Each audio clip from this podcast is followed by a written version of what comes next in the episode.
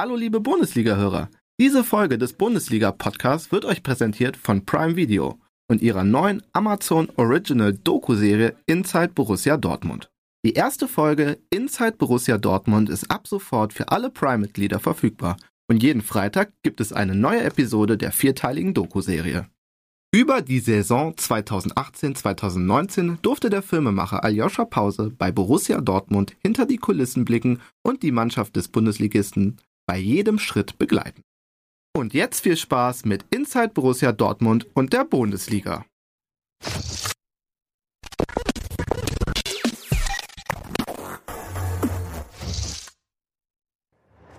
Moin Moin und Hallo, herzlich willkommen zu Bundesliga Live, die einzige Fernsehshow der Welt, die auf der Gamescom ist und über Fußball redet. Wir freuen, euch auf, freuen uns auf euch. Jetzt geht's los. Bundesliga auf Rocket Beans TV wird präsentiert von eFootball Pass 2020.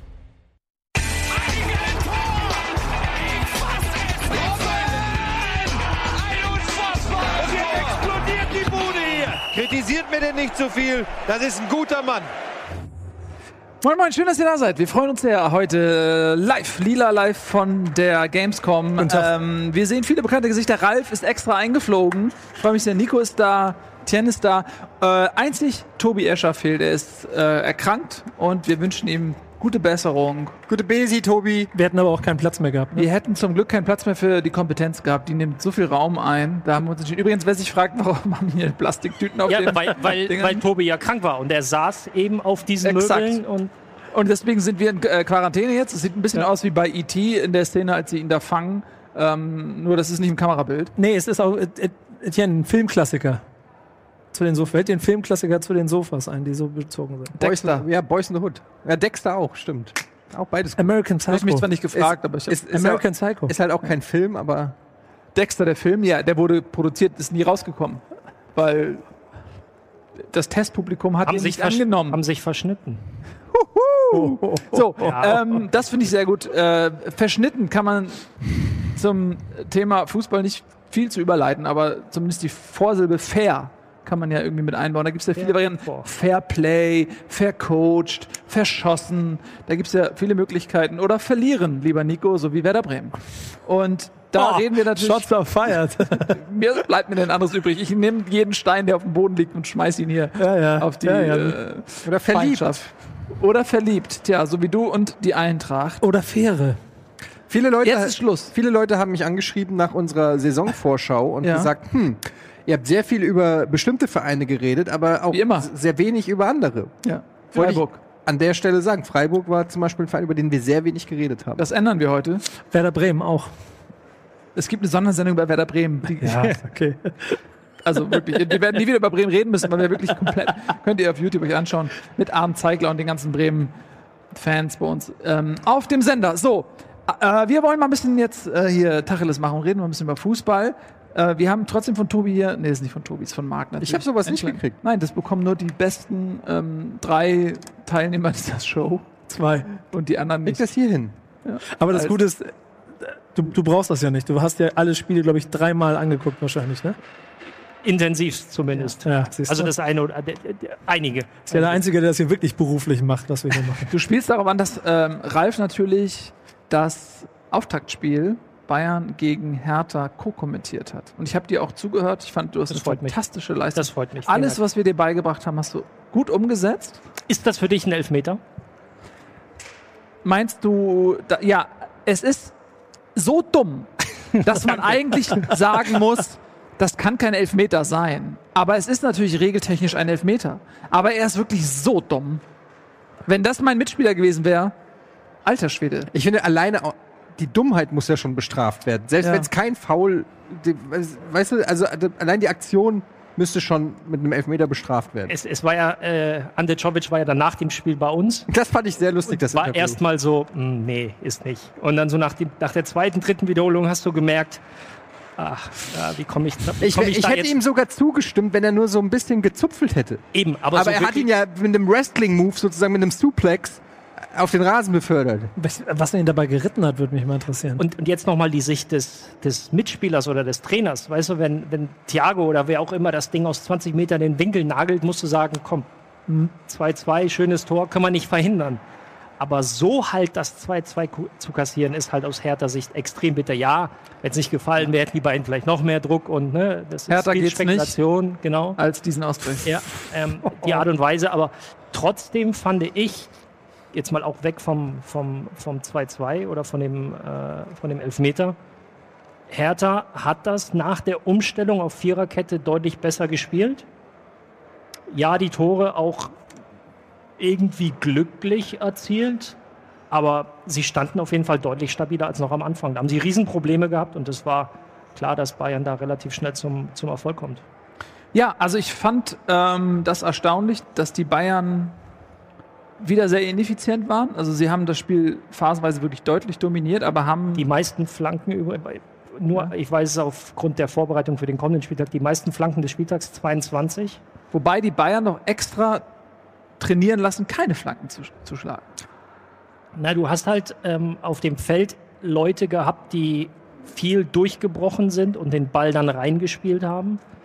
Ähm, jetzt hast du mit, äh, äh, ähm, ja, wie heißt da der neue? Lewandowski. Nein, Perisic. mit Perisic, danke, äh, hast du jemanden, der auch unheimlich schnell den Abschluss sucht. Das heißt, der ist nicht nur Linie runter und dann Flanke, sondern viel reinschneiden. Mit Coutin- Coutinho nochmal ein ganz neues kreatives Element. So ein bisschen so wie Nico auf der Schule. Hat auch einen schnellen Abschluss gesucht. Siebte Klasse.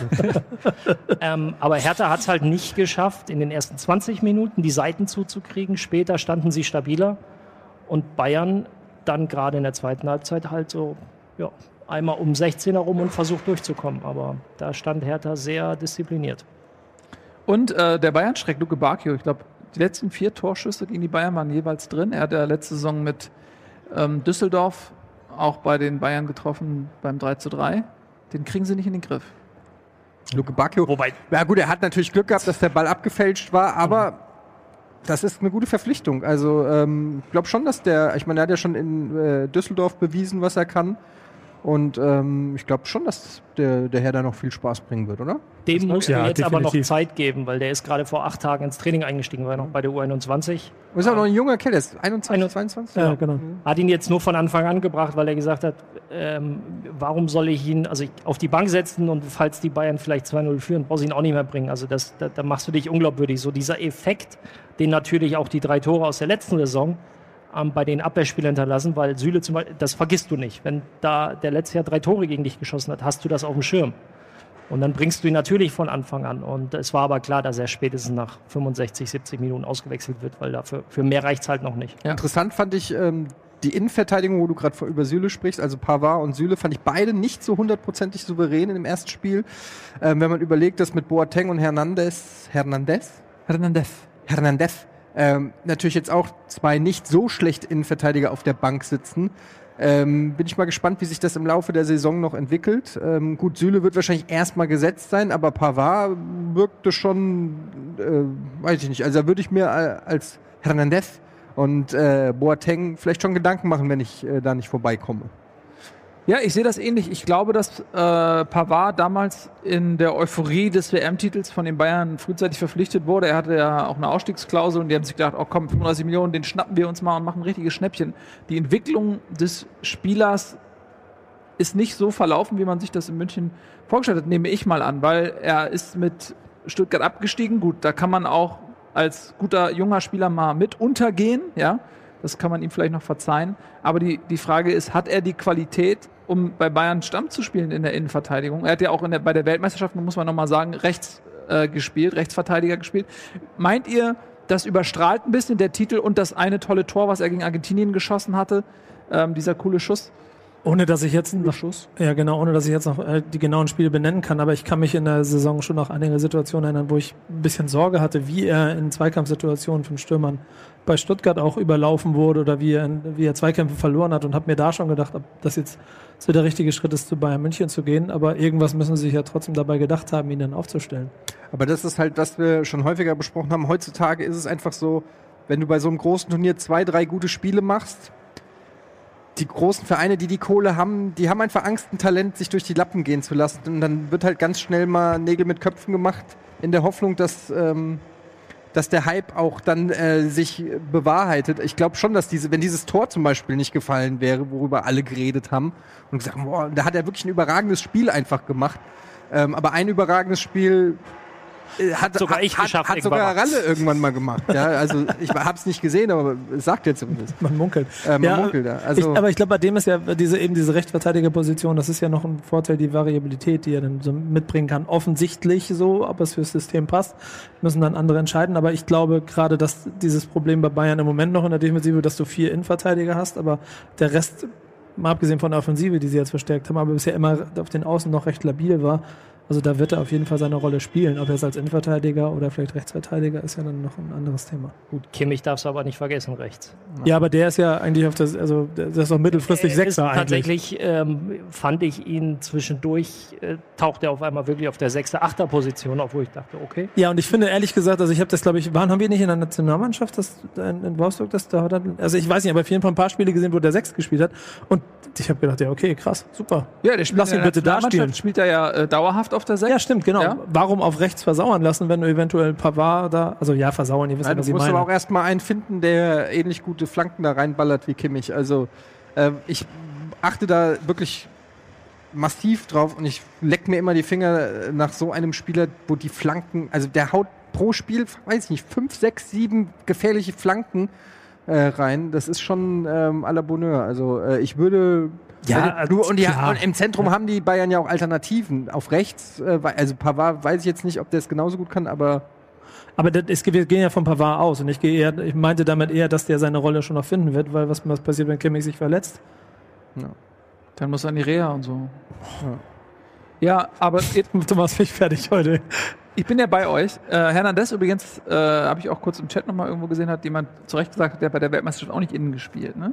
Also er klingt ja sehr spanisch und er kommt von Atleti. Man äh, hat den ersten Impuls zu glauben, er wäre Spanier, aber er hat auch für die französische Nationalmannschaft gespielt. Und äh, die beiden Außenverteidiger äh, des Weltmeisters könnten die zukünftige Innenverteidigung ähm, bilden. Das ist auch ein Kuriosum, oder? Ja, Ja. sagen wir mal alle, ja? Ja. Ja. Sehr schön. Etienne, Gut. ja. ja. Aber vielen du hast dann jetzt mit Perisic, wie auch letzte Woche angesprochen, du hast halt vier Spieler aus dem WM-Finale in den, unter den ersten elf. Ja. Auch Das das ist auch eine gewisse Form von Qualität.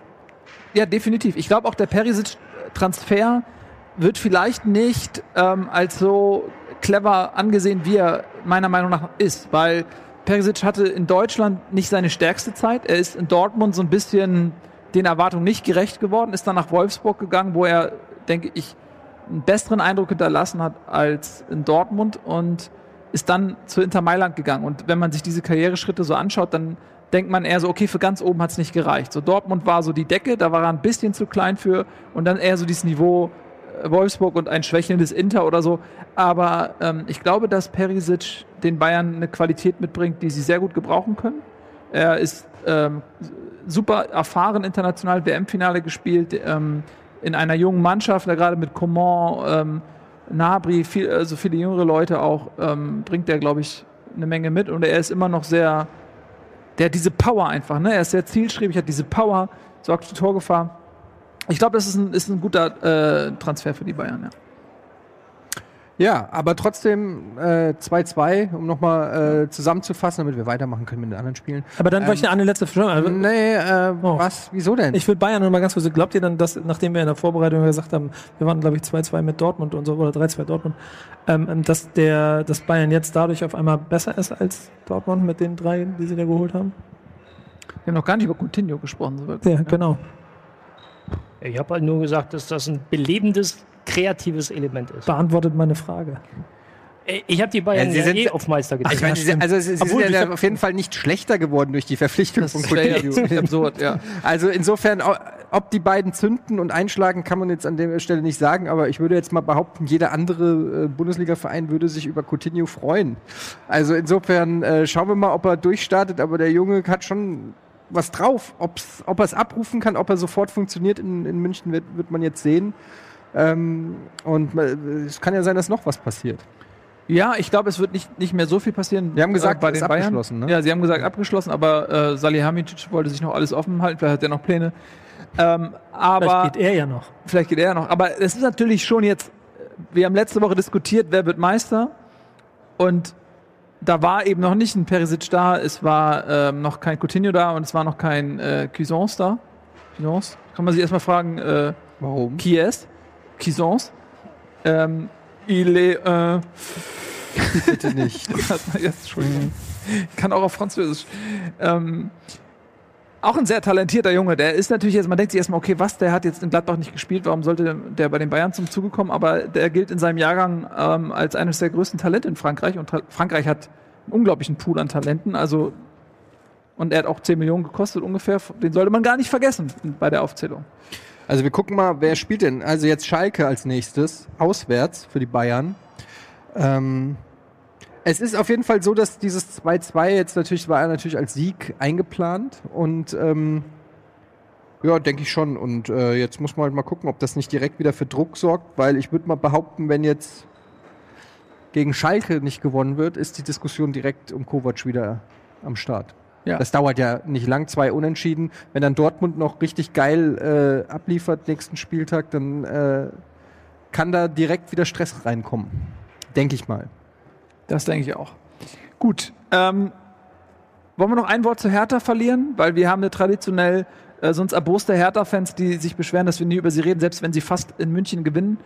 Ähm, wir haben ja einen neuen Trainer äh, bei Hertha, auch eine neue Spielphilosophie. Es ist, glaube ich, auch echt gewünscht, so ein bisschen also aus diesen äh, nicht unerfolgreichen, nicht, ich will es nicht schlecht reden, aber doch etwas diese graue, behäbige äh, Dardai-Ära so ein bisschen ausbrechen, ein bisschen jung und frisch und jugendlich zu sein. Ähm, war das ein erster Vorgeschmack auf das, was man von Berlin erwarten kann? Oder war das ein ganz anderes Spiel, weil sie eben gegen die Bayern gespielt haben? Ich würde jetzt ein Spiel gegen die Bayern nicht als Maßstab nehmen. Die Vorgabe, die Grundidee von Ante Czovic ist mehr Ballbesitz, auch aktiv eigenen Fußball spielen, eigenen Fußball kreieren. Allerdings ist das eine Sache, das braucht wirklich Zeit, weil wenn du jetzt über vier Jahre komplett einen anderen Fußball gewohnt warst und jetzt umstellst auf, jetzt wollen wir mal mitbestimmen, dann braucht das Zeit. Du hast viele Situationen gehabt, finde ich, im Spielaufbau, wo du gemerkt hast, dass die Spieler sich noch nicht ganz darüber im Klaren sind, wann sie welches Risiko gehen können oder sollen oder dürfen. Ähm, das braucht noch, aber was zu erkennen war, war ähm, eine, dass schon alle in dieselbe Richtung gespielt haben. Also, dass, dass da eine gewisse Einheit auf dem Platz steht und dass sie dem folgen, was der Trainer ihnen vorgibt. Gut. Dieser Service, liebe Hertha-Fans, wurde Ihnen präsentiert von Ralf Kunesch. Nein. Äh, ja, ich bin sehr gespannt. Ich habe ja die Hertha auch getippt als Überraschung der Saison. Ne? Und ich finde, damit habe ich ja schon mal einen ganz guten Auftakt ähm, gelegt. So, dann kommen wir doch mal zu den direkten ähm, Konkurrenten. Die Dortmunder, die haben direkt am ersten Spieltag mal ein schönes Feuerwerk abgebrannt. Äh, in der ersten Minute direkt in Rückstand geraten und haben dann äh, Augsburg aber mal so richtig überrollt. Die waren dann äh, relativ, du schüttelst äh, skeptisch den Kopf. Siehst du das anders? Nee, ich gebe dir vollkommen recht, aber ist halt auch immer die Frage, was macht der Gegner? Und viel hat Augsburg nicht gemacht. Ja. Also Oh, naja, ich fand, das sah die ersten 20, 25 Minuten Sekunden. Achso, Minuten. Okay. komm, sah das schon nicht so schlecht aus, was Augsburg gemacht hat. Also 10 bis 15 gehe ich mit und danach ähm, hast du relativ wenig Gegenwehr gehabt. Ähm, bei den Dortmundern die vier Aufbauspieler, also die zwei Innenverteidiger plus die beiden Sechser, jeweils alle über 100 Ballkontakte und Passquote über 90 Prozent. Und das bedeutet, dass Augsburg es nicht geschafft hat, den Dortmunder Spielaufbau in irgendeiner Form zu stören, schrägstrich zu zerstören. Und äh, wenn du dann diese Aufbauspieler hast, dann im Mittelfeld diese Kreativköpfe, diese Verbindungsglieder mit, äh, mit Witzel und Weigel, die dann halt auf Reus, auf Alcázar und, und, und die Bälle noch durchstecken spielen können, dann ist das Ergebnis fast schon folgerichtig, weil dafür ist der Zug bei den Dortmundern dieses Jahr oder jetzt in dem Spiel zu erkennen auch zu groß. Ich glaube, nach dem dritten oder vierten Tor war es Favre, der dann von außen noch angetrieben hat, so nach dem, nee, komm, jetzt noch ein viertes oder ein fünftes, ich weiß nicht, nach, nach welchem Tor die Szene war. Ähm, also auch da dieser Hunger nach, ja, nach mehr. Und die Augsburger fand ich dann irgendwann, oh, hoffentlich pfeift der Schiri wieder ab. Gut. Ja, äh, ich glaube, dass das auch psychologisch eine schöne Situation ist, wenn man direkt nach dem ersten Spieltag ganz vorne steht, weil da soll man ja möglichst bleiben. Ne? Das ist, man hat direkt ein Statement gesetzt, so jetzt kommt mal Leute und könnt uns mal schön jagen. Ähm, und die Dortmunder sind direkt jetzt mit einem Positiverlebnis gestartet. Und was ich sehr bemerkenswert fand, ist dieses, diese Sprachregelung, die offensichtlich im Verein ausgegeben wurde, dass man sagt, wir wollen Meister werden. Vom ersten Spieltag an. Und wenn man das vergleicht mit dem letzten Jahr, da haben die, selbst als sie irgendwie sechs oder neun Punkte Vorsprung hatten, haben die sich das nicht entlocken lassen. Ja, und haben gesagt, recht, so, nö. wie man sieht. Ja, aber die Frage ist ja, was war zuerst, ne? Ja. Ähm, und wenn man sich selbst stark redet und sich selbst sagt, ey, komm, hier kein Ding, äh, und sich dieses Selbstbewusstsein irgendwie auch immer wieder einredet, dann kann das vielleicht dann ja auch auf dem Platz Auswirkungen haben, die positiv sind. Und so ist es eben schiefgegangen. Und da könnte man ja theoretisch auch meinen, ey, die haben sich selbst klein geredet und das dann auch auf dem Platz umgesetzt. Und das will man ja offenbar jetzt ändern. Die gehen mit breiter Brust, die Spieler auch sagen von Anfang an, nee, wir wollen Meister werden. Ja, absolut richtig. Was, also welches Ziel sollst du sonst mit so einem Kader haben? Ja. Also das ist einfach alles andere, würden sie sich auch wirklich ein bisschen lächerlich machen. Ich finde es aber auch gut und ich glaube auch tatsächlich, dass das so ein Schalter ähm, irgendwie ja, umlegen kann, dass die Spieler einfach mit einem äh, mit auch einem Selbstbewusstsein dann auf den Platz gehen und nicht dauernd davon reden, die Bayern und da und so, sondern sagen, ey, wir sind Borussia Dortmund, wir haben einen geilen Kader, äh, wir müssen uns nicht verstecken ähm, wir gehen da raus und wollen Meister werden. Ich finde das absolut richtig und ich finde es cool und ich finde, man kann es natürlich überinterpretieren, aber ich finde, man hat auch schon gemerkt, irgendwie, ich weiß nicht, ich hatte das Gefühl, die sind extrem da. Die sind Mhm. da, die sind selbstbewusst, die sprühen vor Spielfreude. Die haben auch ähm, alle, soweit ich das, äh, ich weiß nicht, ob ich jetzt irgendwas vergessen habe, aber größtenteils alle an Bord, die einigermaßen fit sind. Also Ja. auch die wichtigen Spieler haben alle die Vorbereitung mitgemacht. Ähm, Brandt ist zurück, wurde eingewechselt, direkt Bank, eingenetzt. Äh, Reus hat äh, direkt äh, gut gespielt. Alcázar äh, richtig, äh, Alcacer, Alcázar, Alcacer. Alcacer ähm, äh, wirkt auch noch mal spritziger und fitter. Also ja, ich glaube, die, die Sterne stehen no, also momentan gut für Dortmund, aber so eine Saison ist lang, wer weiß, was passiert. Äh, man kann tausend Sachen passieren, aber Stand jetzt äh, finde ich mit unserem Tipp, dass Dortmund äh, Meister wird, äh, ich bin gut froh, dass ich das getippt habe. Ich glaube, da war Augsburg aber auch ein ganz dankbarer Gegner, wie du Auf es jeden beschrieben Fall, hast. ja. So, wenn, du, wenn du nach zehn Minuten gegen die einzeln zurücklegst, hast du, äh, oder nach, nach einer Minute, ähm, ich habe auch das Gefühl gehabt, dass so ein bisschen Gegenwehr war und dann hast du aber gemerkt, dass das Kräfteverhältnis zu deutlich war. Wenn du dieses 0-1 gegen, weiß ich nicht, gegen Hertha oder so gefangen hättest, hättest Dortmund genauso ergehen können wie in Bayern, glaube ich. Ich habe auch vorhin schon gesagt, über Augsburg würde ich mir auch Sorgen machen, weil ähm, da ist auch der Aderlass recht groß. Jetzt mit Hinteregger haben sie einen äh, guten Spieler verloren. Philipp Max äh, äh, scheint in der Schwebe zu sein. Ich habe gelesen, jetzt Gregoritsch als nächstes. Das sind dann schon so wichtige äh, Schlüsselspieler, die du dann jetzt auch erstmal ersetzen musst. Selbst wenn du dann Kohle einnimmst, du hast jetzt die, noch zwei Wochen oder so Transfermarkt, du musst äh, Spieler finden, die müssen sich integrieren. Ähm, also das hilft nicht unbedingt. Und ich glaube, für Augsburg, die eh schon jetzt nicht den krassesten äh, Kader haben, wird es eine schwere Saison. Ja, schließe ich mich an. Ich denke auch, dass ähm, das Glück, das Augsburg hat, vielleicht, und das ist ja in jedem Jahr irgendwie so ein bisschen, ist, dass es Vereine gibt, die eventuell noch mehr strugglen. Ähm, Union Berlin kommen wir gleich noch zu, haben ein schweres Auftaktspiel gehabt. Ähm, Paderborn wäre unsere nächste Station, denn die spielten in Leverkusen. Und das passt beides ganz gut. Zum einen, weil wir äh, Paderborn und Augsburg diese Abstiegskampf-Parallele haben und zum anderen eben Leverkusen, ähm, die jetzt einmal hier reingrätschen, die äh, eher so bei Dortmund und Bayern sich da oben ansiedeln wollen. Ähm, bevor wir damit allerdings anfangen und gleich mal diesen mutigen Paderborner Auftritt unter die Lupe nehmen, machen wir einen einzigen winzig kleinen Werbespot und dann sind wir gleich wieder da.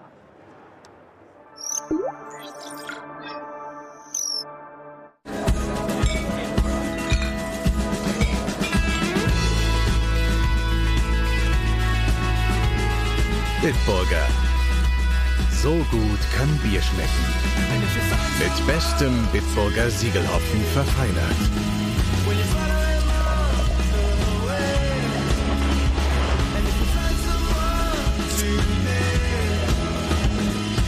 Und deshalb bitte ein Bit.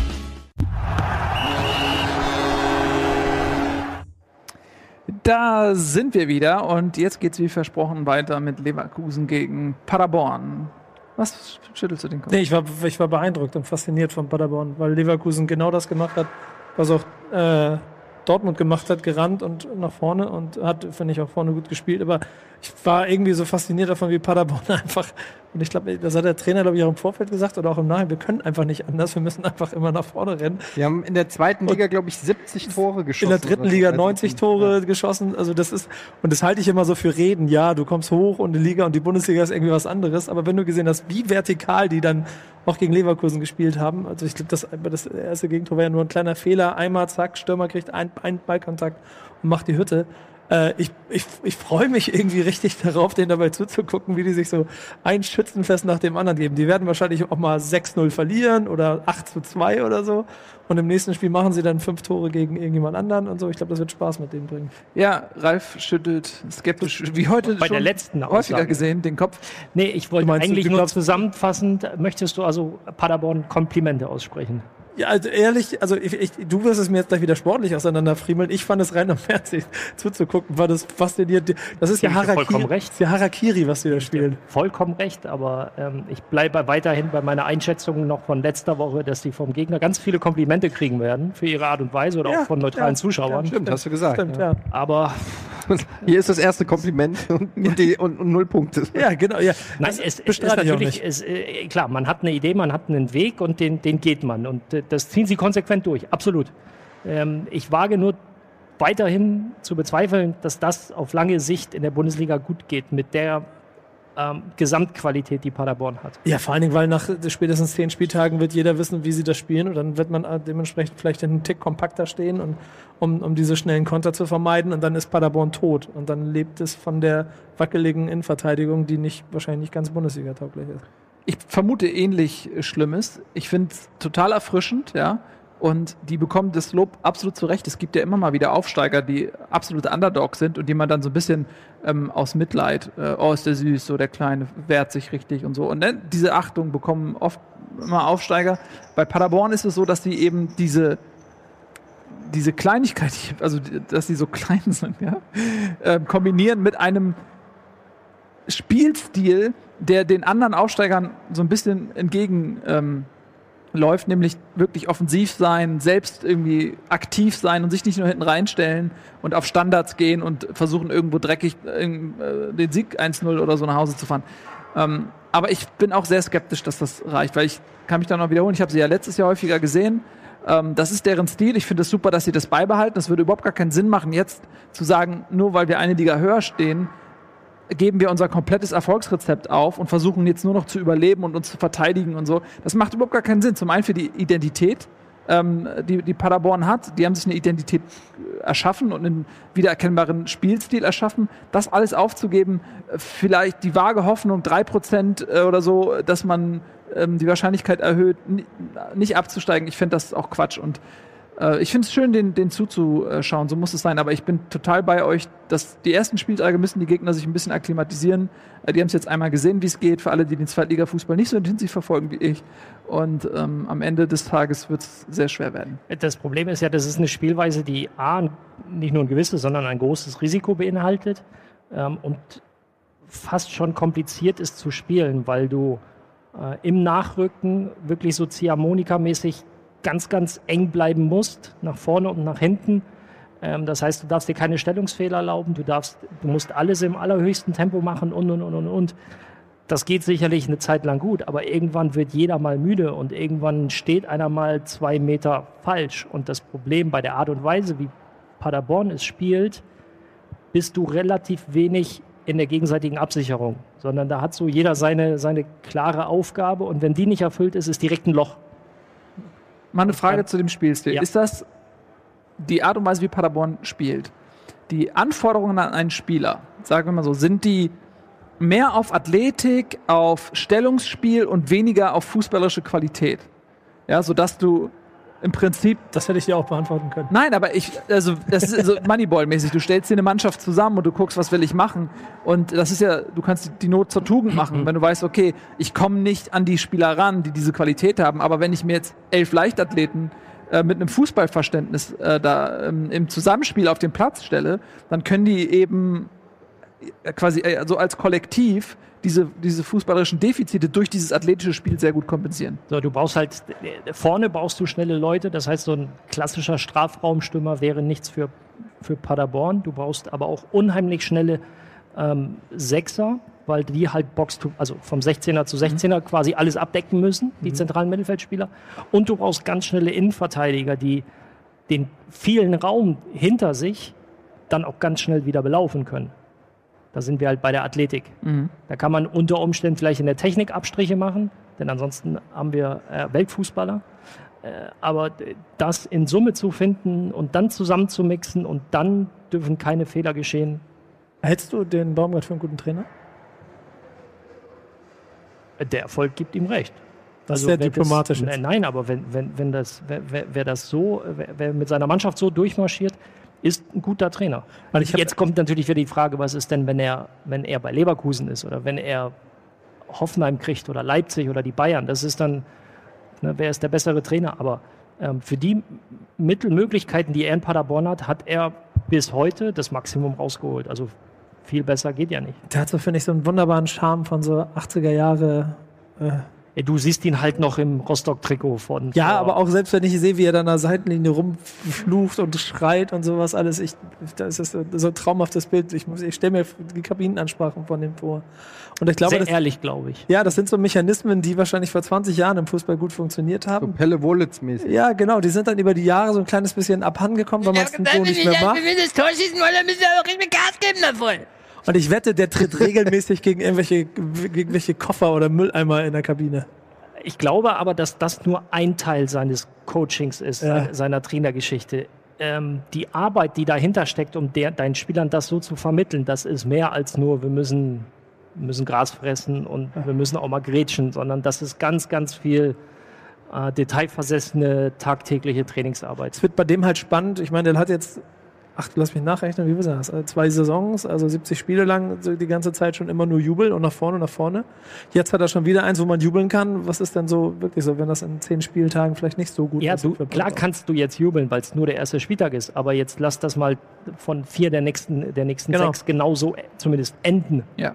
Irgendwann Genau, was du kannst du sagst. das Lob des Gegners auch nicht mehr hören. Und ich glaube, dass äh, auch die Bereitschaft, diesem System zu folgen und auch vielleicht körperlich an Grenzen zu gehen, auch ein bisschen sinkt. Nicht unbedingt, weil man das will, aber einfach, wenn du diese Erfolgserlebnisse nicht hast und merkst, du kommst mit dem System nicht weiter, das zermürbt einen ja auch, weißt du? Ja, aber wir müssen vielleicht auch mal über Leverkusen in der Situation sprechen. Weil Bosch, dass Bosch nach vorne kann, wissen wir. Ich finde aber auch, ähm, dass Leverkusen löchrig war wie ein Schweizer Käse da hinten. Und ähm, jetzt mal unabhängig von Paderborn, die immer Vollgas spielen, hat mich das auch nicht so richtig überzeugt, was ich da gesehen habe von Leverkusen. Mit den Ansprüchen, die sie haben. Ähm, sie, sie gehen nach vorne, volles Risiko, aber das wird, im Prinzip ist Leverkusen, wenn du so willst, die Edelvariante von Paderborn fast. Oder? Da muss ich drüber nachdenken. Leverkusen, die Edelvariante von Paderborn. Also von der Spiel, vom, vom Spiel, Mhm, ja. Spielerischen her. Ähm, also, Also im- im Leverkusen hat zwar die drei Punkte geholt, ja. hat aber, wie gesagt, gegen einen Aufsteiger ähm, gespielt. Also Leverkusen muss sich auch noch steigern, würde ich mal sagen. Ja, auch bei Leverkusen bin ich auch ähm, na, skeptisch, wäre wär zu pessimistisch jetzt, aber ich bin neugierig, inwiefern Bosch jetzt ähm, mit einer vollen Saison und Vorbereitung und alles, ob das nochmal so funktioniert. Denn er hatte letztes Jahr keine Dreifachbelastung, als er übernommen hat. Und er hat die Mannschaft wirklich zu so einem Schlussspurt angetrieben. Das Champions League war das klare Ziel und die Spieler hatten das vor Augen und haben daran geglaubt, dass sie es erreichen können. Jetzt musst du Kräfte sparen, du musst äh, das einteilen auf äh, drei Wettbewerbe. Und da bin ich gespannt, wie lange das in der Form so gut geht. Ja. Bei Leverkusen. Genau. Man wird sehen, sie haben sich in der Breite allerdings auch ein bisschen ähm, verbessert, würde ich, würde ich jetzt mal sagen. Wenn sie von den Verletzungen auch verschont bleiben, dann ja, muss man mal gucken. Aber Das steht so viel mit Kai Havertz und das muss man sich mal vorstellen, dass man so einen jungen Typen so sagen. Aber mein Bauchgefühl sagt mir, dass mit dem steht und fällt die ganze Saison. ja gut, aber also der hat ja wieder überragend gespielt. Ja, das meine ich, Ich genau glaube- das.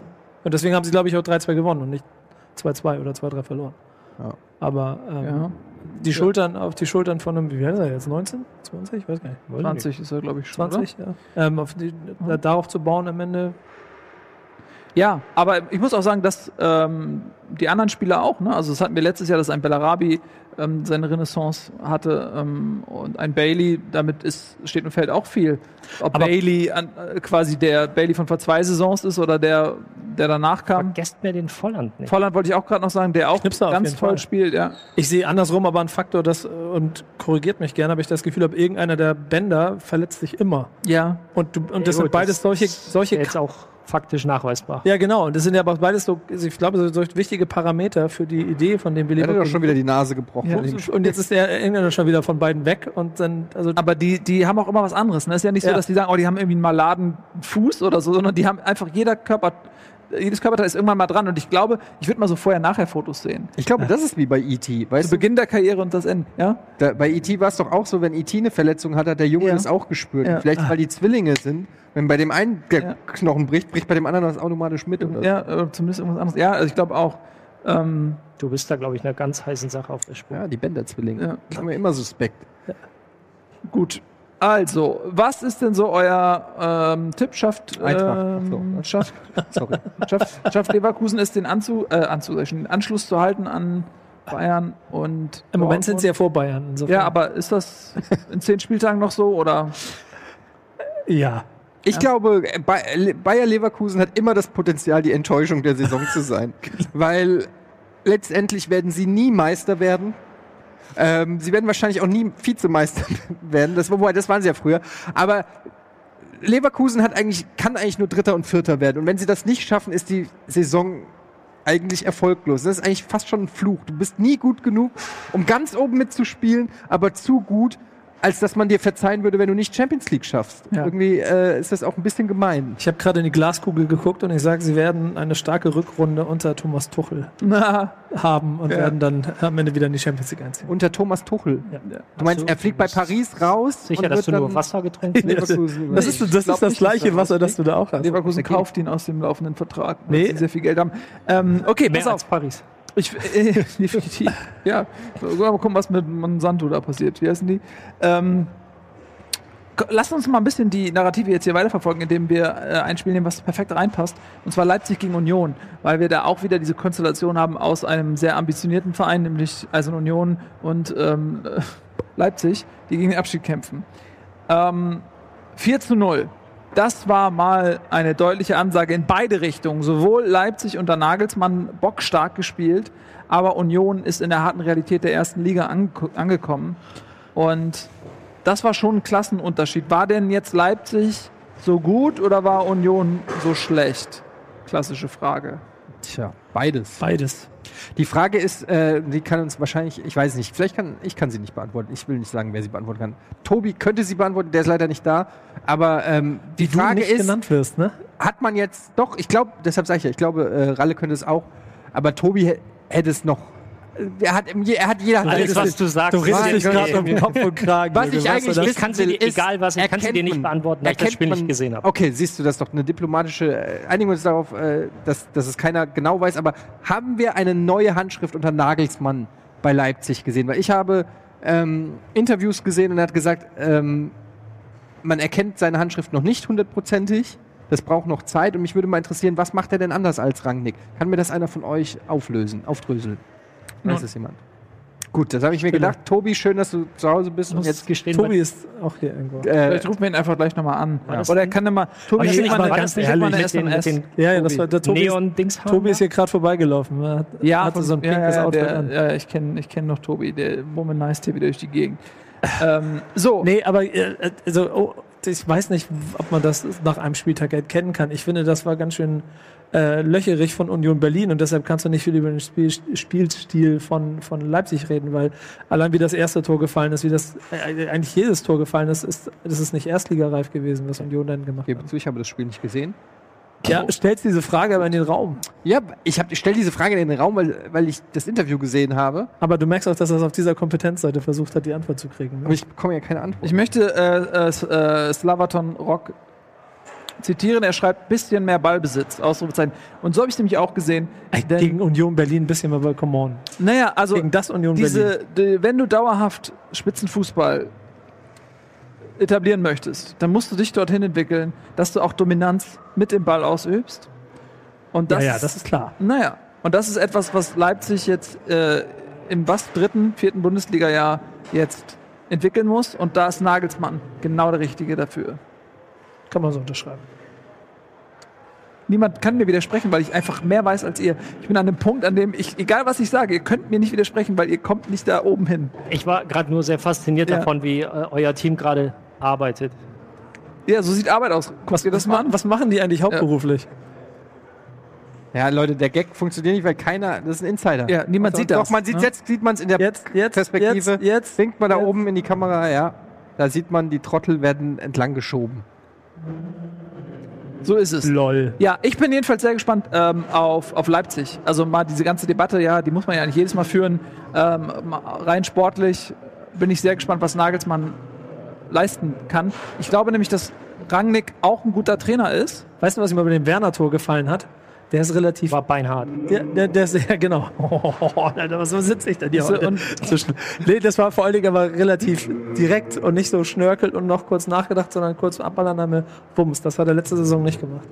Vielleicht ist das der Nagelsmann-Effekt. Der Nagelsmann-Effekt. Ja, ich bin trotzdem, ich bin wie gesagt sehr gespannt.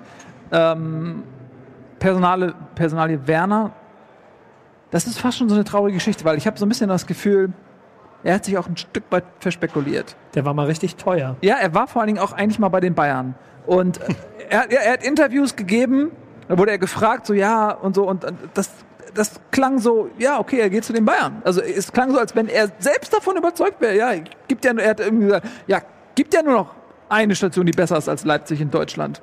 Das ist einer von den So. Namen, die Höhnes damals gemeint hat, wahrscheinlich. Ja, und jetzt, Aber was ist denn da passiert? Ich also- sag dir, was passiert ist. Die? Bayern haben verstanden, dass er nicht ins Spielsystem passt bei den Bayern. Er, er ist äh, niemand, der Lewandowski äh, beerben kann. Er ist einfach ein anderer Spielertyp. Er ist ein super Spieler, aber er passt nicht so in dieses Bayern-System. Und das haben die Bayern wahrscheinlich verstanden. Und dann haben sie ihn nicht weiter angebaggert. Die haben wahrscheinlich einfach sich gedacht, ey, wenn er nächstes Jahr umsonst kommt, gerne, dann machen wir das und dann verkaufen wir ihn nach, wenn er ein Jahr nicht spielt, nach zwei Jahren hat er die Schnauze voll, verkaufen wir ihn für, für 60 Millionen, haben wieder fett Gewinn gemacht. Aber jetzt, jetzt 40 Millionen für den, 50 Millionen für den ausgeben, nee, das machen wir nicht. Ähm, und jetzt steht er da und hat nicht verlängert und denkt, sie bleibe ich jetzt. Okay, so viel andere, England, das Transferfenster ist zu, Liverpool war ja auch im Gespräch.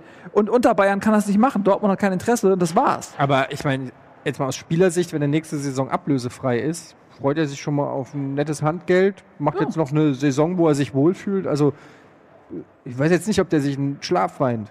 Nee, ich meine nur, die Bayern haben sich, vergleich mal, wie sehr die Bayern damals um Lewandowski gebuhlt haben, als er bei Dortmund war, noch ein Jahr Restvertrag hatte. Die haben, also, und nur weil die Dortmunder beleidigt waren, weil sie keinen Bock hatten, den fünften Spieler in Folge abzugeben an die Bayern, haben sie gesagt, nee, machen wir jetzt nicht. So, die haben sich aber richtig öffentlich positioniert. Und dann guckt ihr mal an, äh, bei jedem Transfer haben die Bayern sich bis hin zur Blamage öffentlich positioniert, dass sie diesen Spieler haben wollen. Nur bei Werner nicht. So, da, und ich habe, da habe ich, bei mir kommt das Gefühl zutage, dass die nicht wirklich hundertprozentig von ihm überzeugt sind. Na, ich glaube, dass sie von ihm als Fußballer schon überzeugt sind, aber nicht für ihr System. Ja, das meinte ich damit, Also, ja. Okay, gut. Also ich, ich glaube nicht, dass sie zweifeln, dass er kein guter Fußballer ist. Nein, ich meinte für sie. Also es geht ja um den Wert, den er für die Mannschaft hat. Ja, da geht aber, glaube ich, dieser Bayern-Ehrgeiz los, möglichst die komplette Nationalmannschaft im eigenen Kader zu haben. Deswegen musste man Werner haben und dann jetzt gemerkt, dass es andere Zeiten, Probleme als die gibt. Nationalmannschaft geil war. Ist sie doch immer noch. Aber die ist doch nicht schlecht jetzt.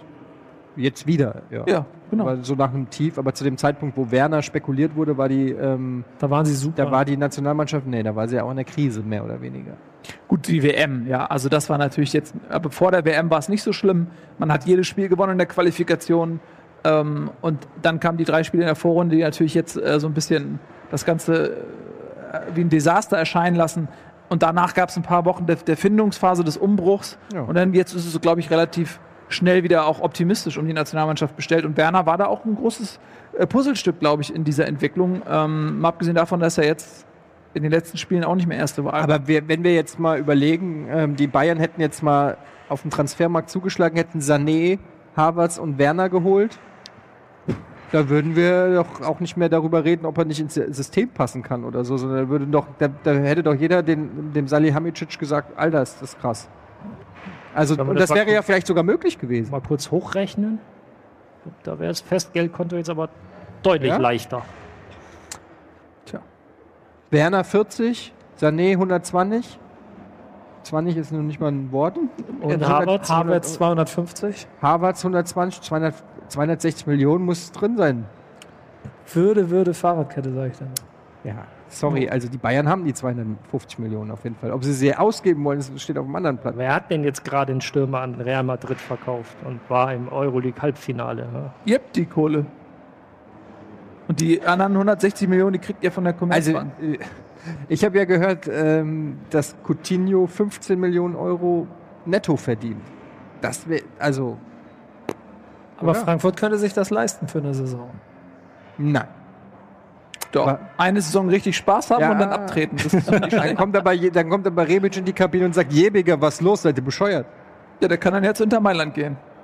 Leute, sind wir schon bei der Eintracht jetzt, oder was? Ah, da kann ich mich zurücklehnen. Da haben wir, glaube ich, am Ende gar nicht mehr so viel Zeit. Nee, okay, also, ähm, kurzes Fazit: Union, Lehrgeld, Leipzig, ambitioniert. Frankfurt gegen Hoffenheim. Okay? ich, ich, jetzt will ich, will ich zuhören. Cool. Ja. Gut, so schön. Ja, das war ähm, ähm, drei Punkte, Auftaktsieg, Au Auftakt, Auftaktsieg, was natürlich wichtig ist, weil ich Hoffenheim schon so ein bisschen als direkten Konkurrenten dieses Jahr äh, um interessante Tabellenplätze sehe. Ähm, da, vor dem Spiel, finde ich, war das komplett so ein Cointoss, wo ich überhaupt nicht wusste, was es hätte 4-0 Heimsieg, 4-0 Auswärts. Nee, nee, das siehst du falsch. Da ging es um die Platzwahl. Alter Er Schwede, seit, ist was, seit, was, was ist mit dir eigentlich ist los? einfach Das ist die. Gamescom-Luft hier. Ja, genau. Ähm, insofern äh, bin ich natürlich mit dem Ergebnis zufrieden. Ich finde, es ist auch, es geht auch in Ordnung. Ähm, Eintracht hat in den ersten 20 Minuten überragend Druck gemacht, wirklich ähm, Hoffenheim überfahren. Äh, Kostic hätte im, im Laufe des Spiels drei, vier Tore machen müssen. Ähm, dann haben sie sich ein bisschen zurückgezogen, haben Hoffenheim, ähm, glaube ich, 70 Prozent Ballbesitz gehabt oder so, was echt schon für eine Auswärtsmannschaft schon ein bisschen frech ist. Aber das ist momentan noch das System von der Eintracht, dem Gegner sozusagen den Ball überlassen, ihn dann zu überfallen, schnelle Ballgewinne dann sofort in die Spitzen und über, äh, überfallartig mit dem Dauerpressing dann da ähm, Druck zu machen. Das hat auch eigentlich ganz gut funktioniert. Am Ende kam äh, Hoffenheim aber auch natürlich ein, zwei Mal vors Tor, hatte da auch ganz gute Chance mit Belfodil, wo man auch Glück hatte. Ähm, alles in allem geht der Sieg aber schon in Ordnung, weil Hoffenheim auch einfach zu wenig Zwingendes gemacht hat, haben sehr viel Ball hin und her geschoben, aber einfach auch wirklich kaum Torschüsse abgegeben, kaum Torchancen herausgearbeitet. Ähm, ich bin sehr zufrieden. Die Eintracht hat sich in der Breite gut verstärkt. Wenn jetzt noch äh, Gibril So zurückkommt, der ja eigentlich der Königstransfer der Eintracht ist, der eigentlich der, das Gehirn der Mannschaft werden soll, aber sich in der Vorbereitung verletzt hat, ähm, wird sich, glaube ich, auch mit Rode, ähm, Gibril So, dann auch noch mit Dost, der vermutlich äh, kommt, wird äh, ist quasi schon offiziell bekannt gegeben worden, dass das der Stürmer ist, den die Eintracht holen will. Dann wird sich, die, dann wird sich das Spiel auch noch mal ändern. Ich hoffe, dass Rebic bleibt. Ähm, und dann hat die Eintracht schon einen ganz geilen Kader wieder, ähm, um zumindest die internationalen Plätze hoffentlich angreifen zu können. Ähm, und dann wird sich vielleicht auch das Spiel ein bisschen attraktiver gestalten, weil es war schon sehr viel nach vorne geballert und dann irgendwie in, in den Zweikampf gegangen. Es wäre schön, wenn da auch mal noch eine spielerische Komponente irgendwann noch dazu kommt, ein bisschen mehr Ballbesitz. Die Ansprüche sind gestiegen. Ja, eine dr dritte Saison hintereinander, glaube ich, jetzt international. Oder zweite? Ja. Also, ja, und viel Geld eingenommen, in die Kaderbreite investiert. Man will auf jeden Fall nicht nochmal, ähm, so wie den letzten beiden Saisons, einbrechen zum Ende hin. Ähm, in der Breite muss ich sagen, wenn alle fit sind, hat die Eintracht wirklich äh, dann auch Qualität, die sie nachlegen können auf der Bank. Ähm, das, ist, das ist eigentlich das Neue. Natürlich muss man irgendwie die Tore von Jovic und Aller auffangen. Aber ich sag einfach, also wenn die nicht da stehen, irgendjemand wird die Tore schon machen. Also da sind noch Leute, die die Tore schießen können. Ja, Ja, das klingt doch wie ein ähm, optimistisch gestimmter Etienne. Das, da muss ich erstmal drauf klarkommen. Äh, ich sehe es nämlich auch so. Ähm, Frankfurt hat sich etabliert und wenn die jetzt, das jetzt schaffen, Haller und Jovic zu kompensieren, dann sind sie wirklich im, im Laufen, so, weil dann kriegst du alles kompensiert und dann haben sie auch genug Kohle, um das im Einzelfall zu machen und eventuell sind sie irgendwann auch an einem Punkt, wo sie nicht mehr so eine krasse Durchgangsstation sein müssen, sondern wo auch Leute mal kommen, um zu bleiben. Also Bobic hat auch ganz klar so Gladbach und äh, mit Abstrichen Dortmund äh, natürlich, die nach ihrem Tief sozusagen sukzessive sich dahin hochgearbeitet haben, wo sie jetzt sind. Aber auch Gladbach ist ein großes Vorbild von der Eintracht, muss man an der Stelle sagen, wie die es geschafft haben mit klugen Transfers, ähm, stetig zu wachsen und ähm, eine Mischung zu finden aus Talenten, die sie für viel Geld verkauft haben, aber das Geld gut reinvestiert haben. Finde auch, weil es gab so Leute, die dann irgendwie enttäuscht waren, dass die Eintracht von der Kohle nicht irgendwie die krassen 30 Millionen Transfers gemacht haben. Ich finde es eigentlich richtig, dass sie, sage ich mal, ein Regal weiter oben, früher haben sie Transfers geholt für zwei, drei Millionen. Jetzt können, äh, dann haben sie sechs, sieben, jetzt sind sie so bei neun, zehn, elf Millionen Hinteregger, so und so weiter, Core. Und ich finde, es ist eine kluge Entwicklung, wie sie es machen. Ähm, nicht das Geld verprassen, sondern mit Bedacht wachsen. Ich hoffe, dass das die richtige Taktik ist. Immer mal ein paar Talente, Joveljic oder so, die vielleicht auch wieder Kohle bringen können und dann stärker werden. Aber es kostet halt Zeit und ist nicht so einfach. Alle, was ist los? Du guckst schon so gut. Nee, nee, ich, ähm, Ich gehe jetzt. habe mir nur gerade, ne, du hast mit allem, mit allem, was du sagst, hast du recht, ich habe mir nur gerade vorgestellt, wie würde der Fußballmanager Etienne das jetzt machen? Der wird wahrscheinlich die Geschwindigkeit auf vierfache Geschwindigkeit stellen, weil er wissen will, was ist in einem halben oder in einem Jahr. Wo steht meine Eintracht dann? Das ist Klick nach Champions League Qualifikation. Nee, das, das, dazu gibt's ein, du kommst einfach an Leverkusen, Leipzig, Dortmund und Bayern einfach nicht vorbei. Das ist einfach das Problem, was ja fast alle anderen Vereine auch haben, dass wir nach diesen vier Vereinen erstmal einen kleinen Break haben. Aber meinst du nicht, dass nach, den, nach deiner Ausführung mit Bas Dost im Sturm du Leverkusen Konkurrenz machen kannst? Da muss, bei, da muss eine perfekte Saison bei der Eintracht sein und bei Leverkusen muss ein Debakel sein. Dann könnte es klappen. Klar, kann das immer passieren, aber da machen, dann musst du auch noch Gladbach ausstechen, Hoffenheim ausstechen, Wolfsburg ausstechen, vielleicht die Hertha ausstechen. Ich sag ja, wie ich es auch in der Vorschau gesagt habe, bei, bei diesen Vereinen, die da muss dann auch alles mit Verletzungspech und so weiter und so fort. Da muss alles zusammenkommen, damit das klappt. Was freue ich mich auf Oktober, November, Dezember, wenn wir auch die ersten Runden Europapokal hatten und tief in der Saison drin sind. Ja. Bin Ja. sehr gespannt. Da freue ich mich sehr drauf. So, noch ein Wort vielleicht zum Gegner, Hoffenheim. Das ist ja auch eine Wundertüte. Haben den Trainer verloren, der ja eigentlich der Star war, haben auch personell ganz schön Aderlass gehabt, haben wieder viel Geld eingenommen, ähm, über 100 Millionen Transfererlöse. Wie ist die Mannschaft denn jetzt zu bewerten nach dem Spiel?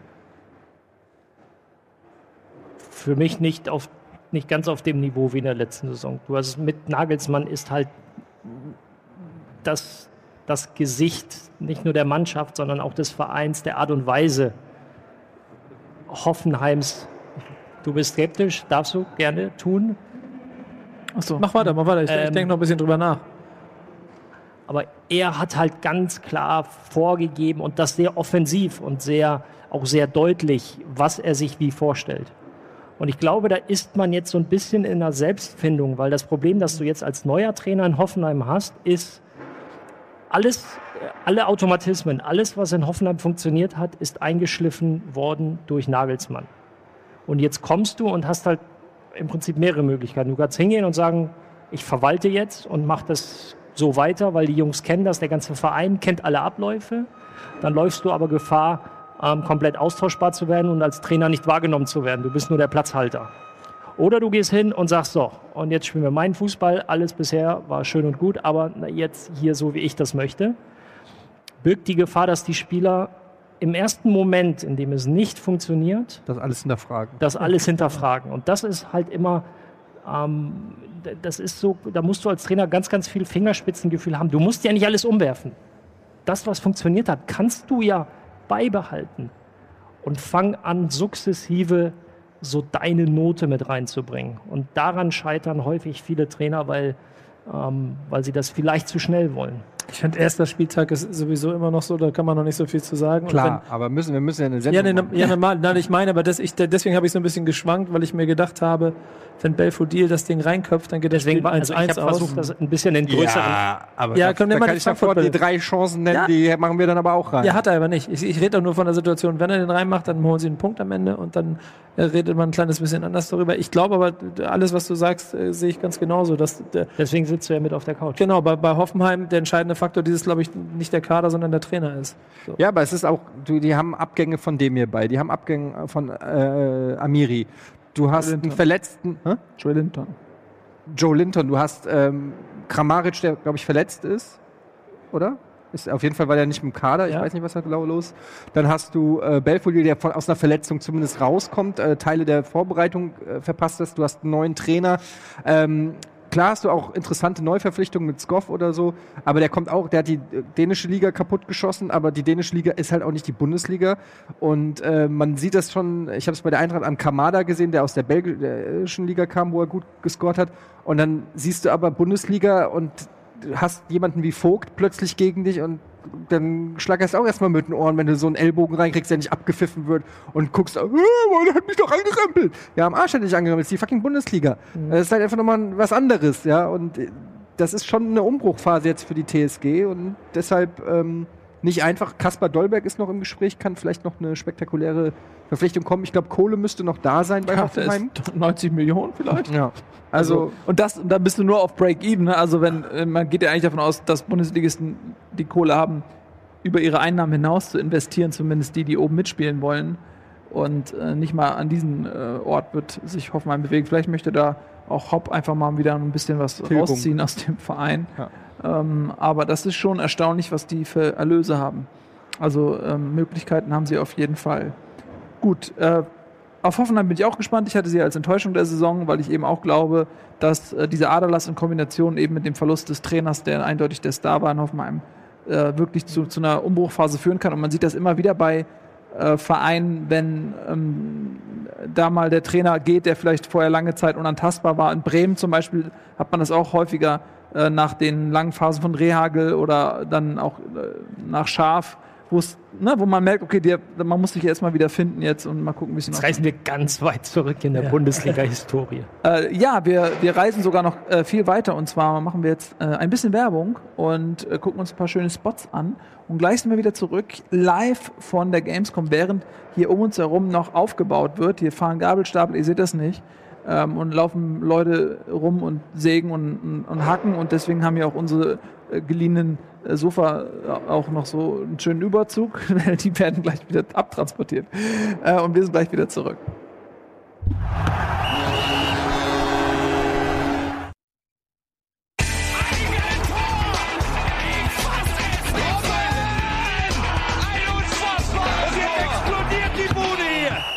Kritisiert mir denn nicht zu viel. Das ist ein guter Mann. Herzlich willkommen zurück auf der Gamescom Live Bundesliga. Wir quatschen über Fußball, das, was hier auf der Messe wirklich wichtig ist. Ähm, findet hier in dieser Sendung statt. Wir haben noch ein paar schöne Spielchen, die wir bequatschen können. Zum äh, Beispiel haben wir noch, äh, gerade habt ihr ja schon Gladbach angesprochen, als Vorbild für die Eintracht. Können wir doch direkt mal weitermachen mit Gladbach. Auch da eine ins- interessante Konstellation, nämlich zwei sehr hoch gehandelte Trainer haben dort ihren Job angetreten. Zum einen natürlich Rose für Gladbach und Wagner für Schalke. Und es endete in einem 0 zu 0, was ich leider nicht gesehen habe. Aber nach dem, was ich gelesen habe, war es enttäuschend. War es vielleicht deshalb enttäuschend, weil sich beide Mannschaften auf qualitativ hochwertige Art und Weise egalisiert haben? Oder war es vielleicht deshalb enttäuschend, weil beide Trainer ihren Verein noch nicht den Stempel aufdrücken konnten, den man von ihnen erwartet?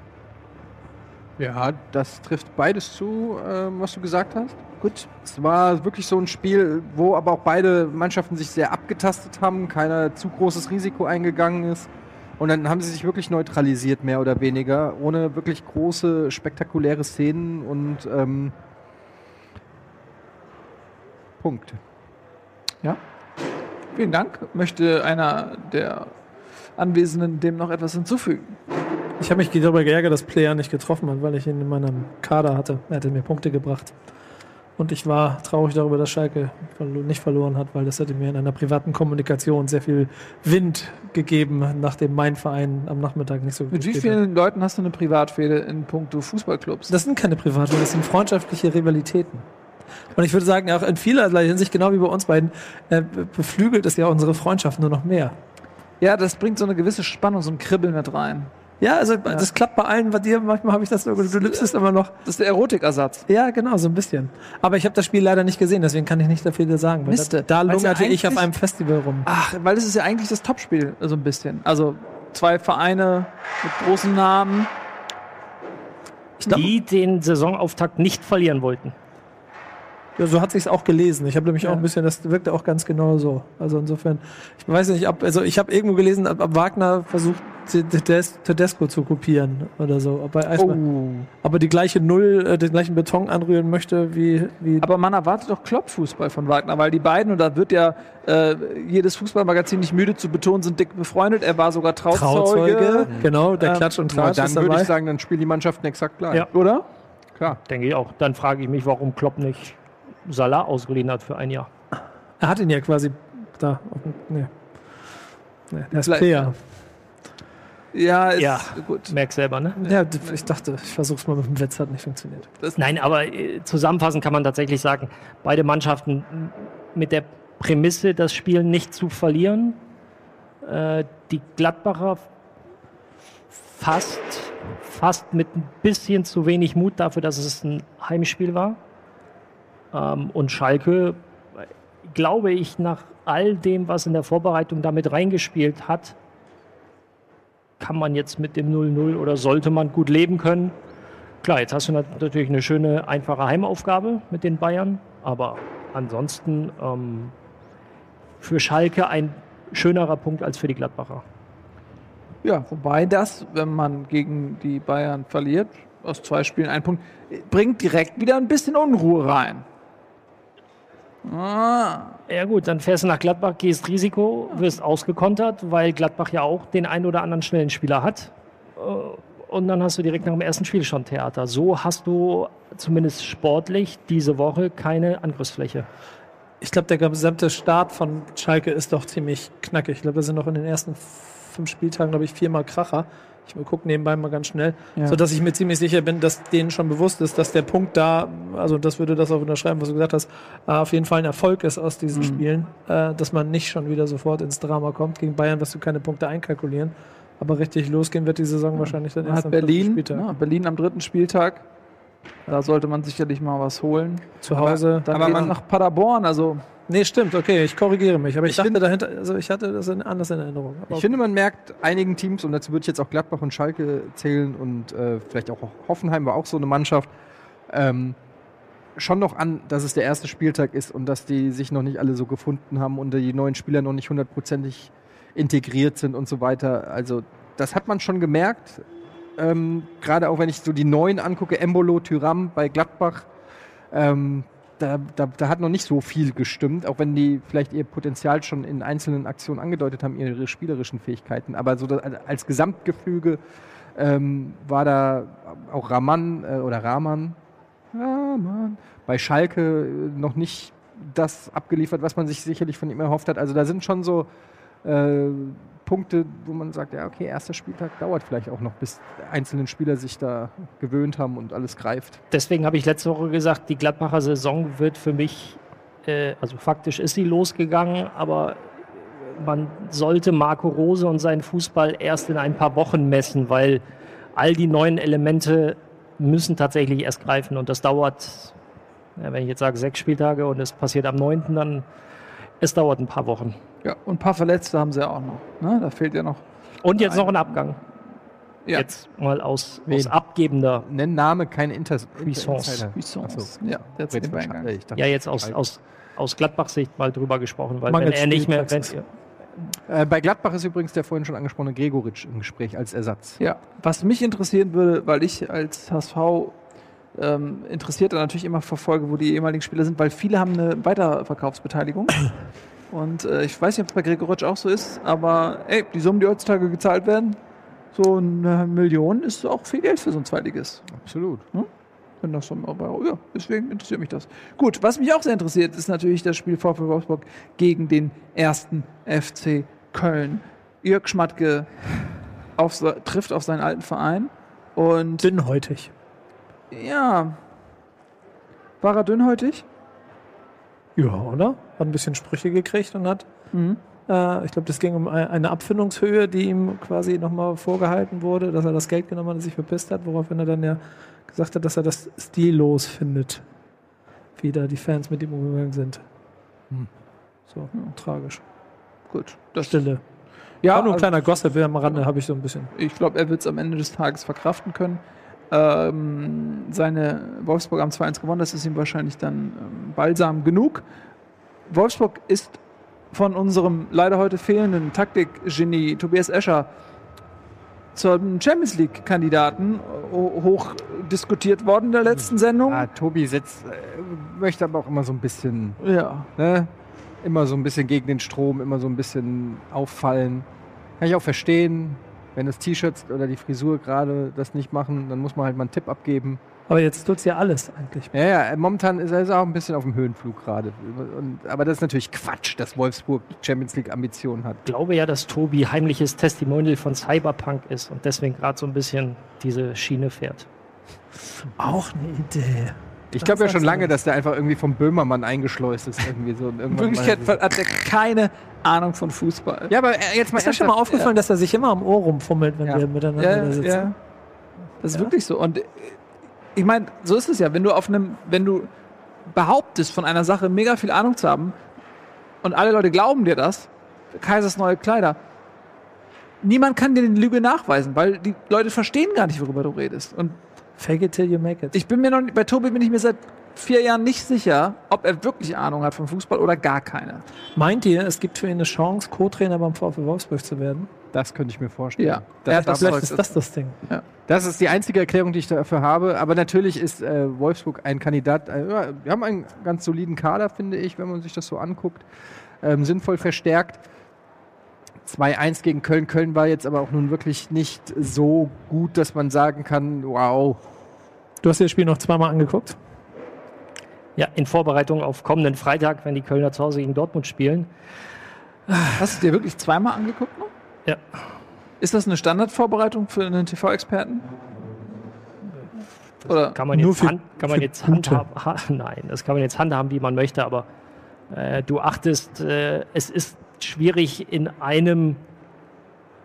Also ich habe mir nicht 90 Minuten und 90 Minuten angeschaut, sondern habe mir die Szenen dann immer mit zurückspulen, einfach um, um, um die Szene dann im Gesamten zu erkennen. Nicht nur das, was passiert gerade auf dem oder am Ball, sondern Ja. dann versuchst du im Zurückspulen dann auch noch das Drumherum so ein bisschen zu Ja. erfassen.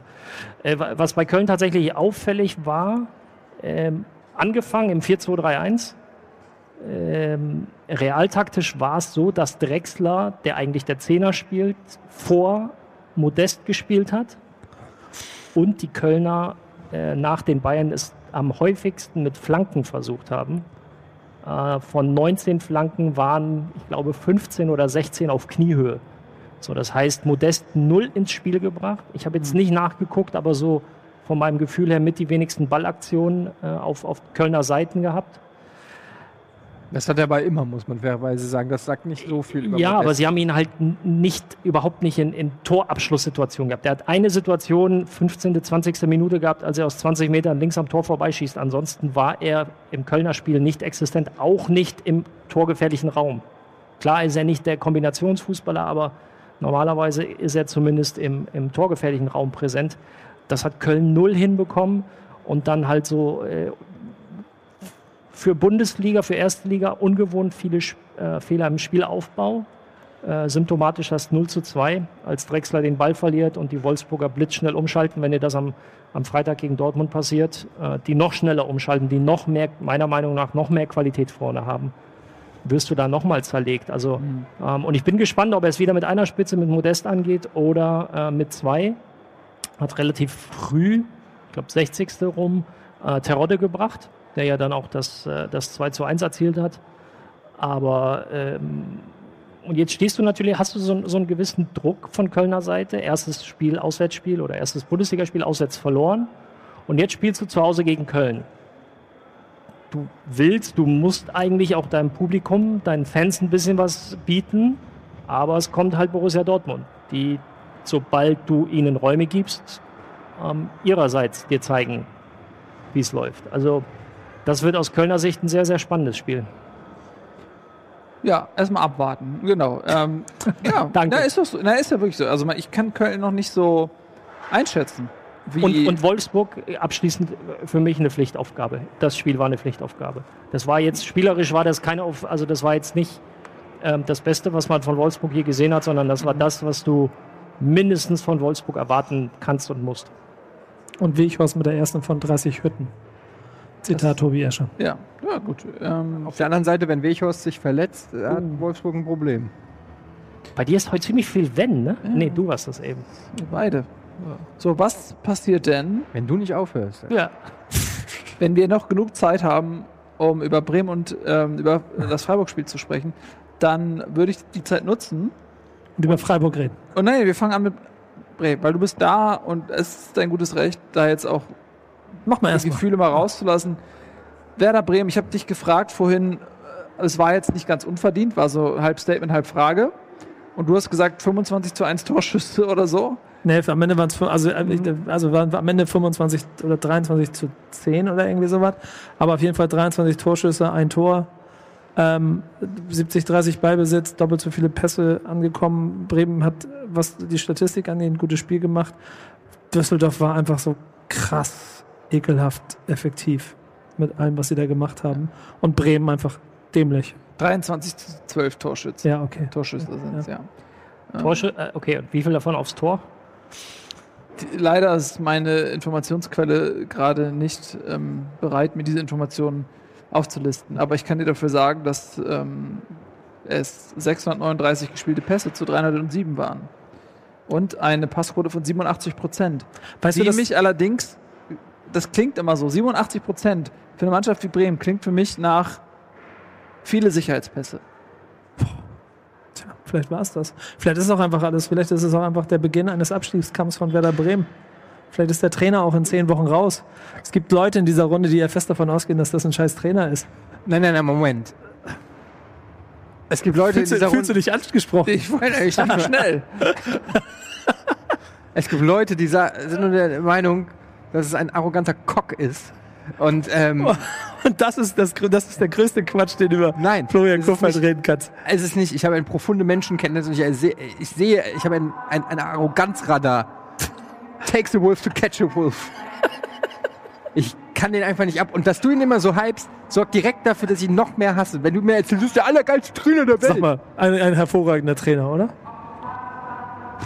Ich finde, jetzt versucht er sich noch, das ist ja richtig schäbig. in diese Diskussion zwischen euch beiden werde ich mich jetzt nicht einmischen.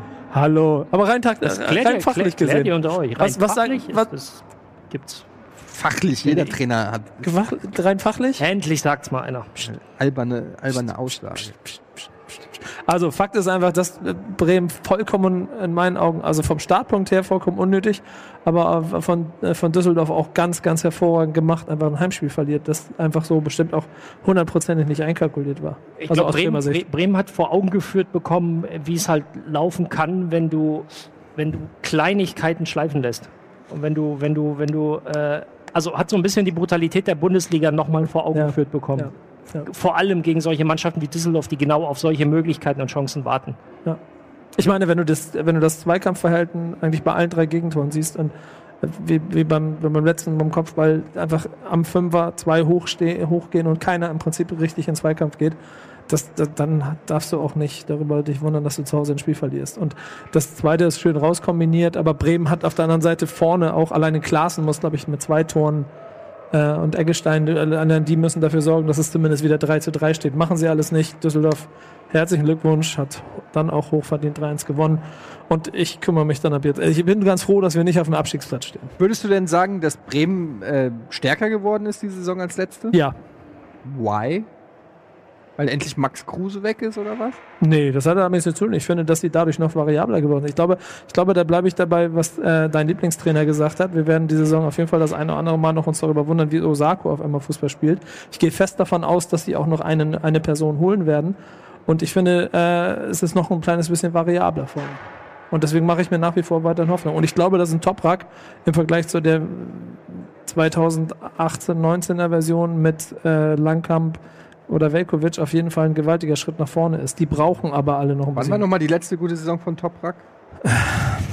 Äh, 2014 oder so? Ja, dann wird es ja wieder Zeit, ne? Ja, stimmt. Warum? Du möchtest, du möchtest, wir wollen den, wir wollen den Kampf anfangen, ne? Ich merke das schon.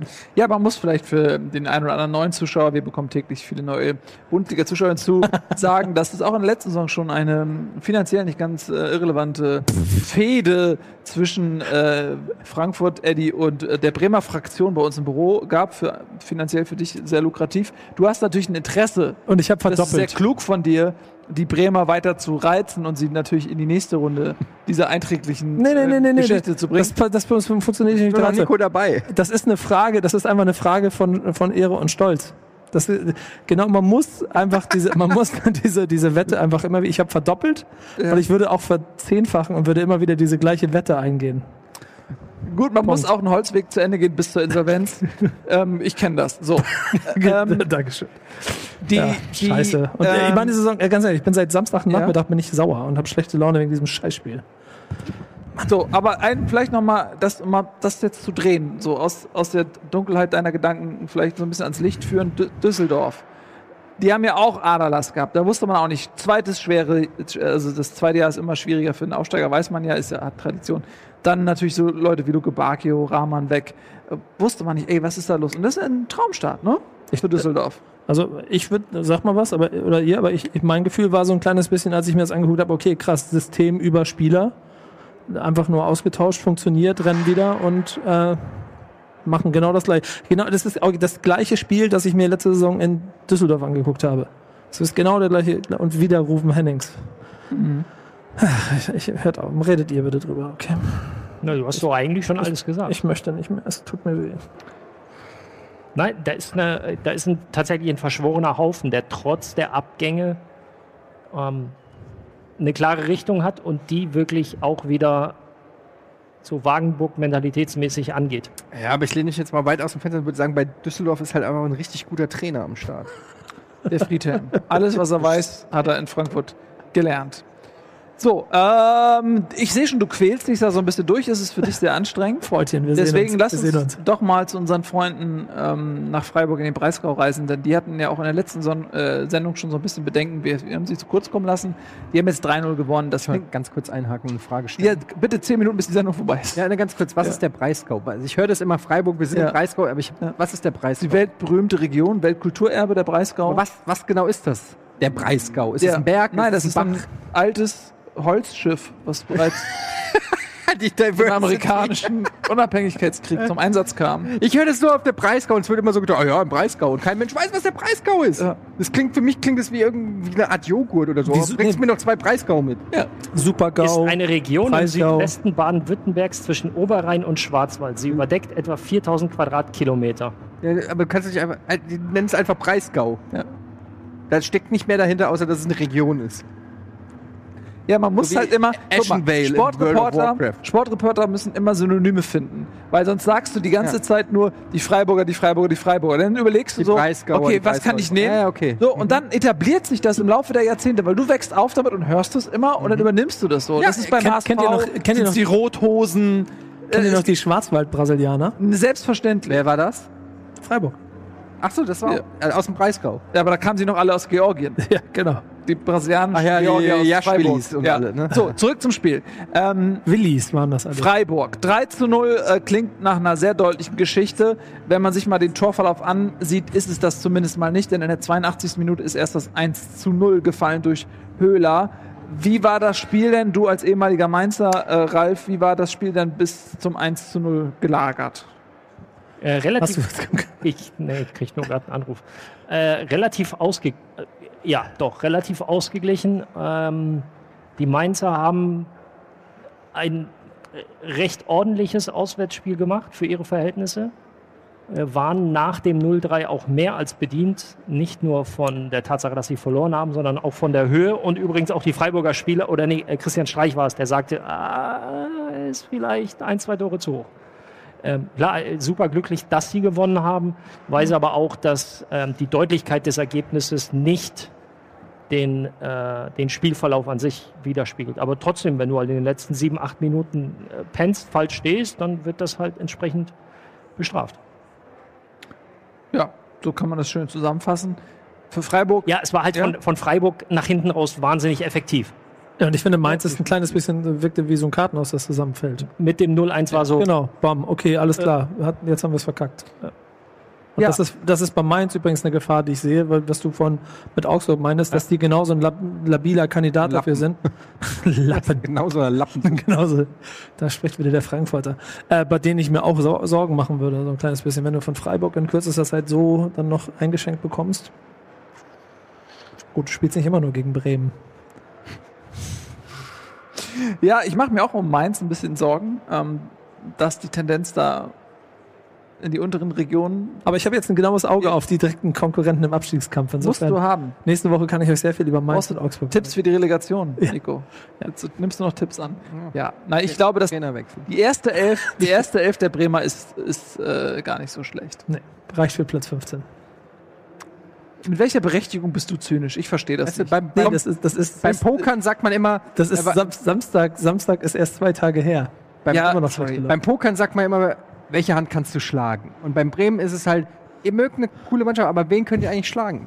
Welche, welche Mannschaften wollt ihr hinter euch lassen? Das Schöne Safe. an der Bundesliga ist, dass an einem guten Tag jede Mannschaft jede schlagt. Aber was ist an einem schlechten Tag? Komm, mach bitte. ja, ich wollte jetzt einfach nur einen Plattenspruch bringen. Ja. Aber Frankfurt haben wir geschlagen, hat gereicht also. Ich bin tatsächlich überrascht, dass du Werder so schlecht siehst. Also wir, wir, fair- wir nehmen jetzt mal den Das ist- Nico Dist-Teil noch ein bisschen raus. Und Ich finde, ich finde äh, nicht wäre das so schlecht, aber ich, ich sehe sie äh, schon im Mittelfeld mit Orientierung eher nach unten. Das ist meine ehrliche Ja, Meinung. ich hab- ich ich kann es verstehen, dass das als Bremen-Fan wie eine äh, Beleidigung wirkt, aber ich meine das nicht persönlich. Es ist einfach meine Einschätzung Ich habe nach das- Analyse des Kaders. ich habe einen Screenshot gemacht, du hast von Abstiegskampf gesprochen. Ja, naja, Abstiegskampf ist ja in der das heißt ja die zweite Hälfte. löschen würde. Das am Ende das macht mir. Oh scheiße, irgendwann müssen wir schnell, schnell löschen. das. Ich habe einen Screenshot. Ich, ich werde, Nachdem ich es ich, doch werde 20 dich da, Mal in der Sendung gesagt habe. ich werde dich darauf hinweisen. Und ich habe ja gar nichts gegen Bremen. Ich mag die ja eigentlich. Aber ich muss ja auch ein bisschen Piesack. Du musst Nur ja auch den an, Trainer an nicht. dein Geld denken. Du hast das viele Kindermäuler zu stopfen. Exakt. Äh, Und Bremen ist das mittlerweile eine wichtige Eine Säule. Ja, ist ja so. eine wichtige Säule bei der Zukunft meiner Kinder. Läuft schon unter zusätzlicher Einnahmen. Ja. Zahle zahl ich gerne, das würde ich, dann zahle ich es dir auch Meine so. Frau fragt mich immer, was ist denn mit den Einnahmen von Werder Bremen? Sag ich, ja, läuft, Schatz. Läuft. Die haben Kruse verloren. Oh Gott, oh Gott. Ich, ich äh, leg da noch was drauf für die Aber, Kinder. aber ich meine, ich, du glaubst ja wirklich auch, dass Mario Götze ein Thema ist. Das ist bei Bremen. Selbstverständlich. ernsthaft? der, natürlich, der Berater von Mario Götze ist in Bremen im Ibis Hotel gesehen worden. So der Fall? Wir sind im Ibis Hotel. Ich weiß, wie das von innen aussieht. genau. Wie sieht, äh, wie sieht Tobi eigentlich Werder? ähm, Champions League. Ja, Nee, aber auf jeden Fall ganz oben, europäisch. Abo wahrscheinlich. ja, ich, das, Tobi, schreib's doch mal in die Kommentare. Du kannst das machen. Ja.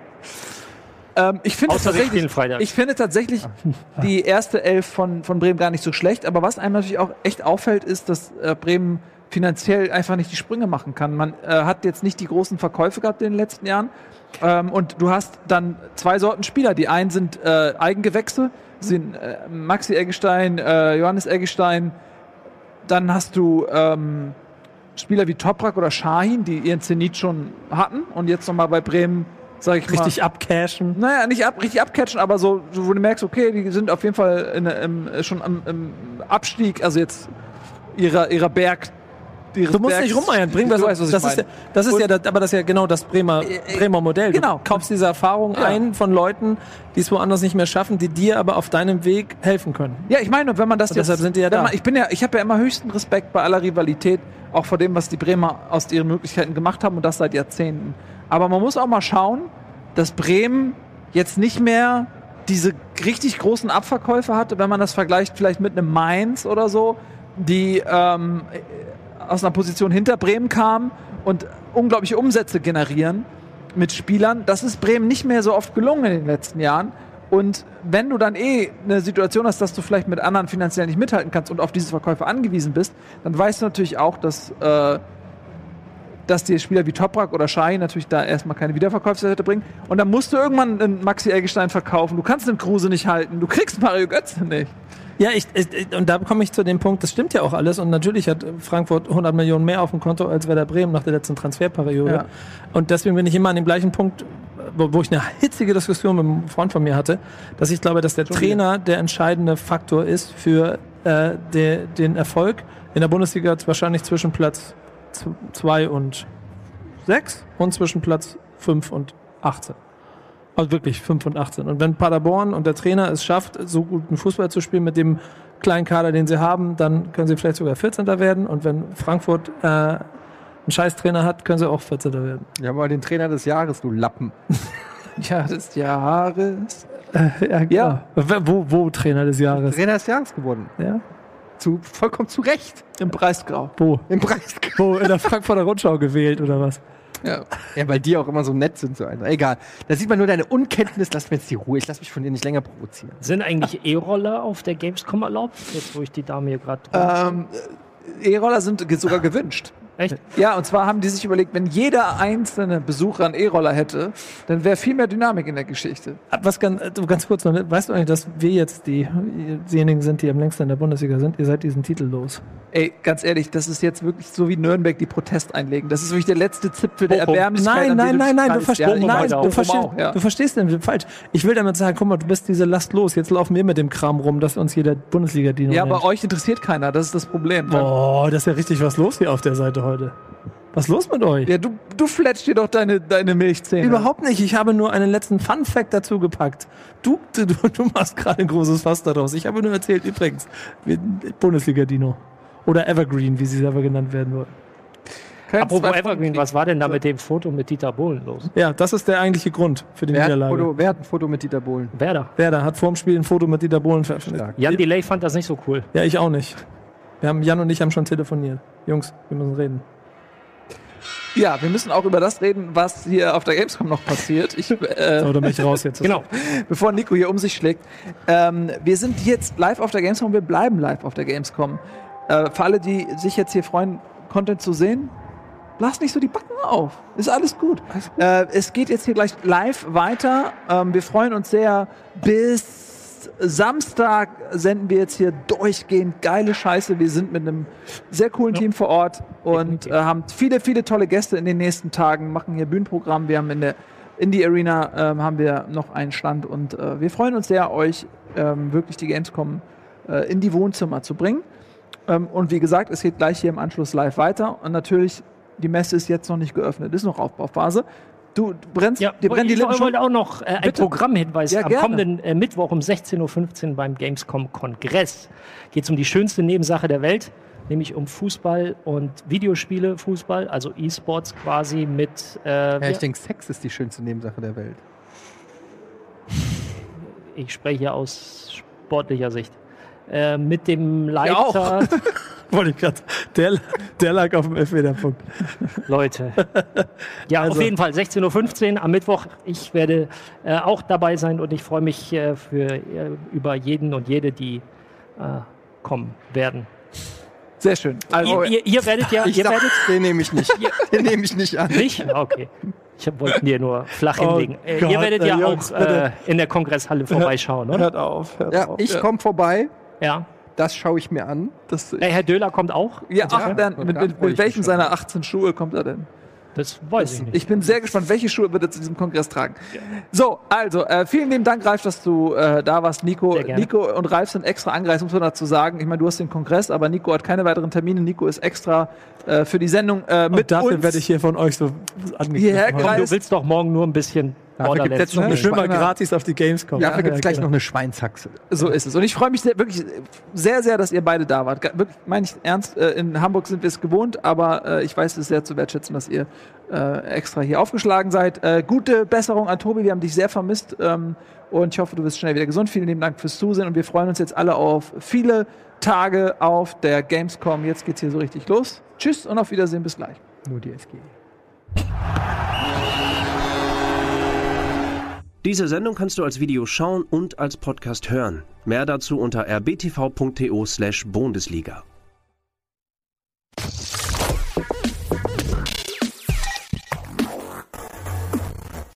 Das war der Bundesliga-Podcast. Diese Woche präsentiert von Inside Borussia Dortmund, der neuen Amazon Original Doku-Serie von Prime Video.